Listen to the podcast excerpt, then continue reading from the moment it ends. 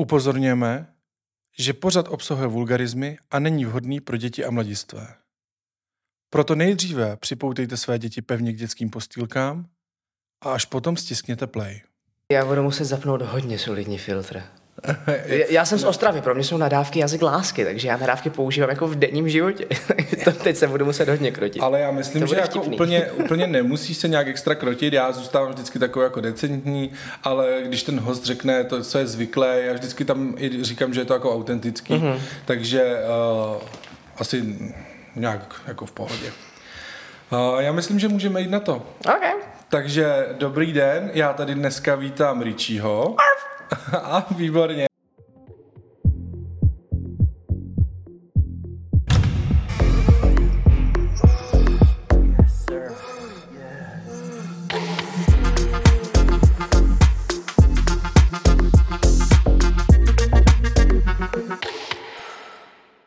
Asi jste poznali, o co se bude, bude jednat. Dneska to bude díl o papy, o celý tady tý to nám pak Richie vysvětlí.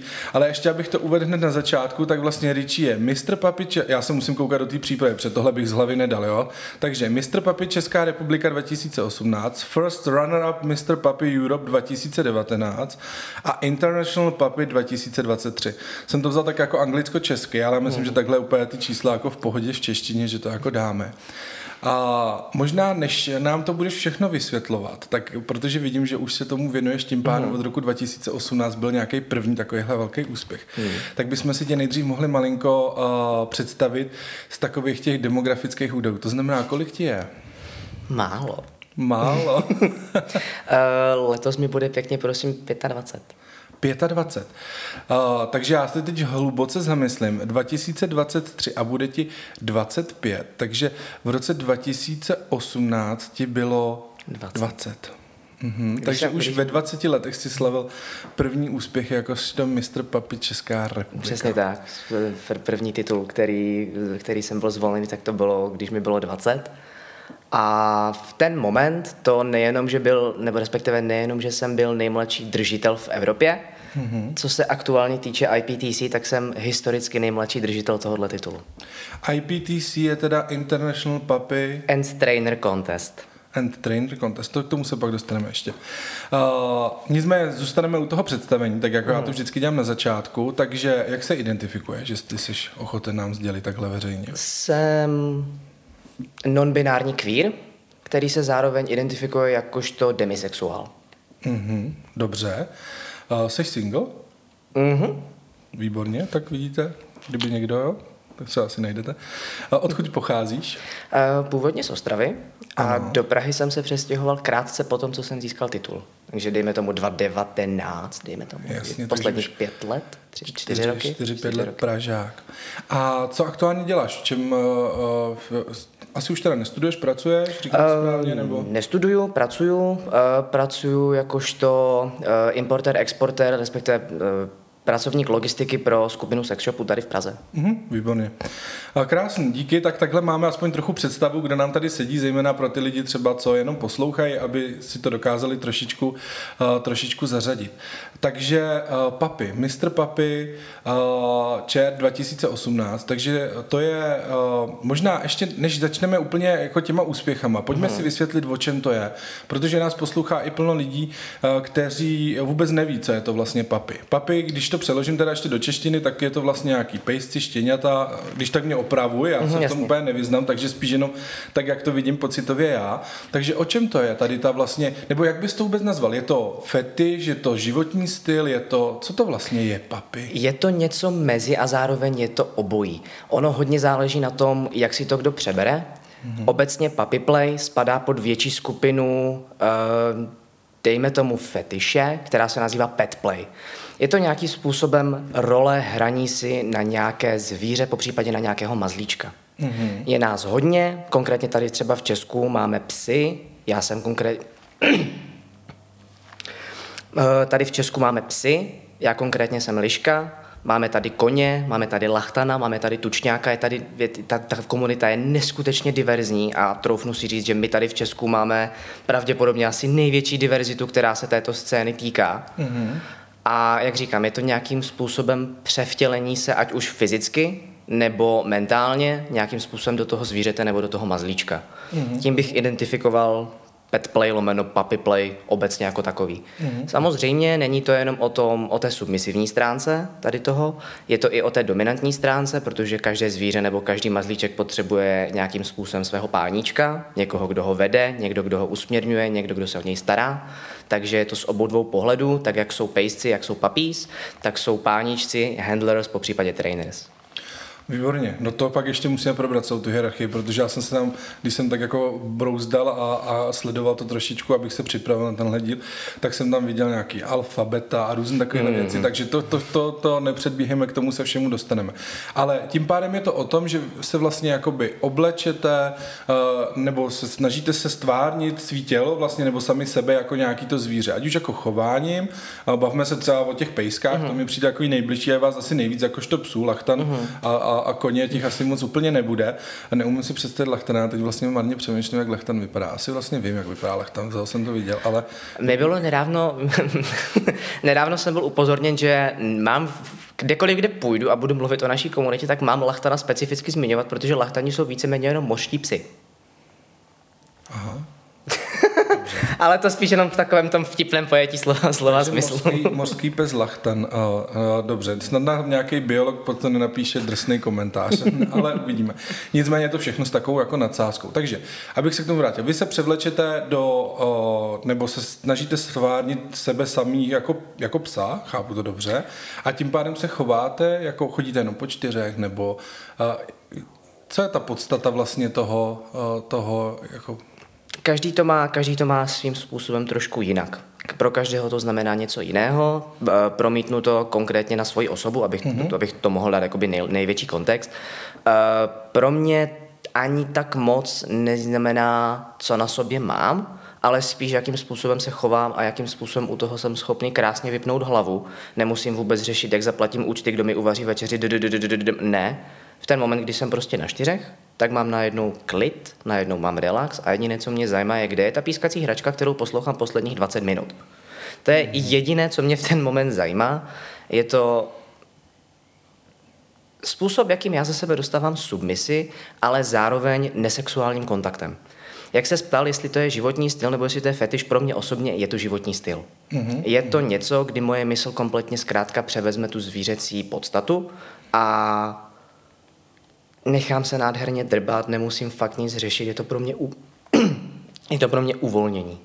Mm-hmm. A to, že to je nějakým způsobem spojováno s fetišem, po případě s nějakou hranicí submise dominance, je to historicky dáno z toho hlediska, že pejsci začínali jakožto degradační fetiš.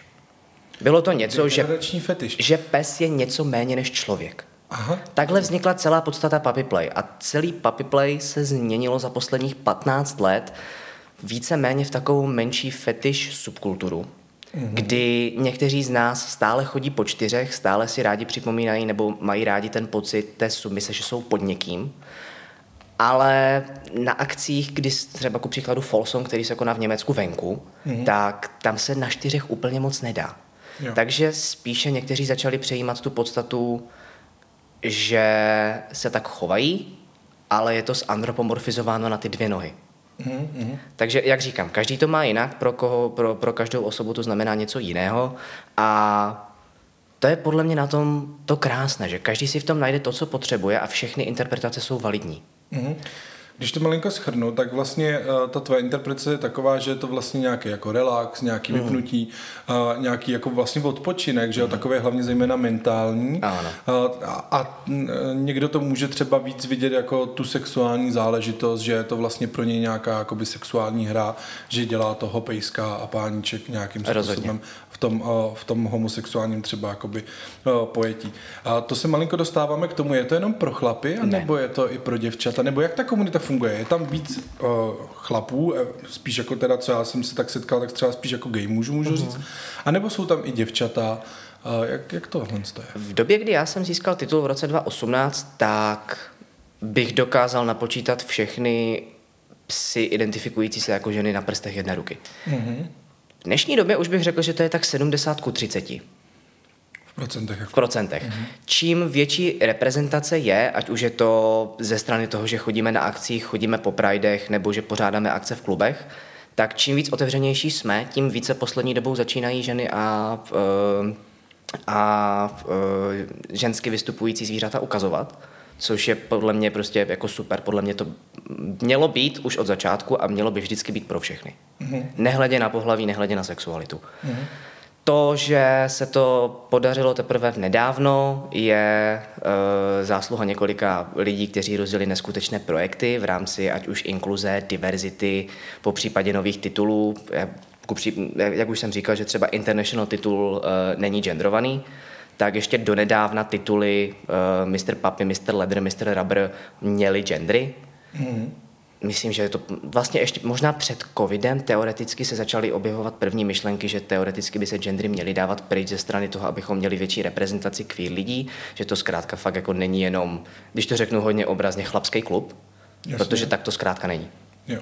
Takže je to poměrně otevřený všem, uh-huh. můžou i děvčata být teda, teď přemýšlím, jak to říct, psy, nebo jsou teda potom fenečky, nebo... Spíš by to, spíš, spíš asi abych, fenečky, no. Spíš asi fenečky, abych se nikoho nedotknul, tak já... to mě to teď poslední dobu a čím dělám podcast jako by díl, tak je já to obecně rád používám genderově neutrální a zároveň inkluzivní výraz pro všechny, zkrátka zvířátka.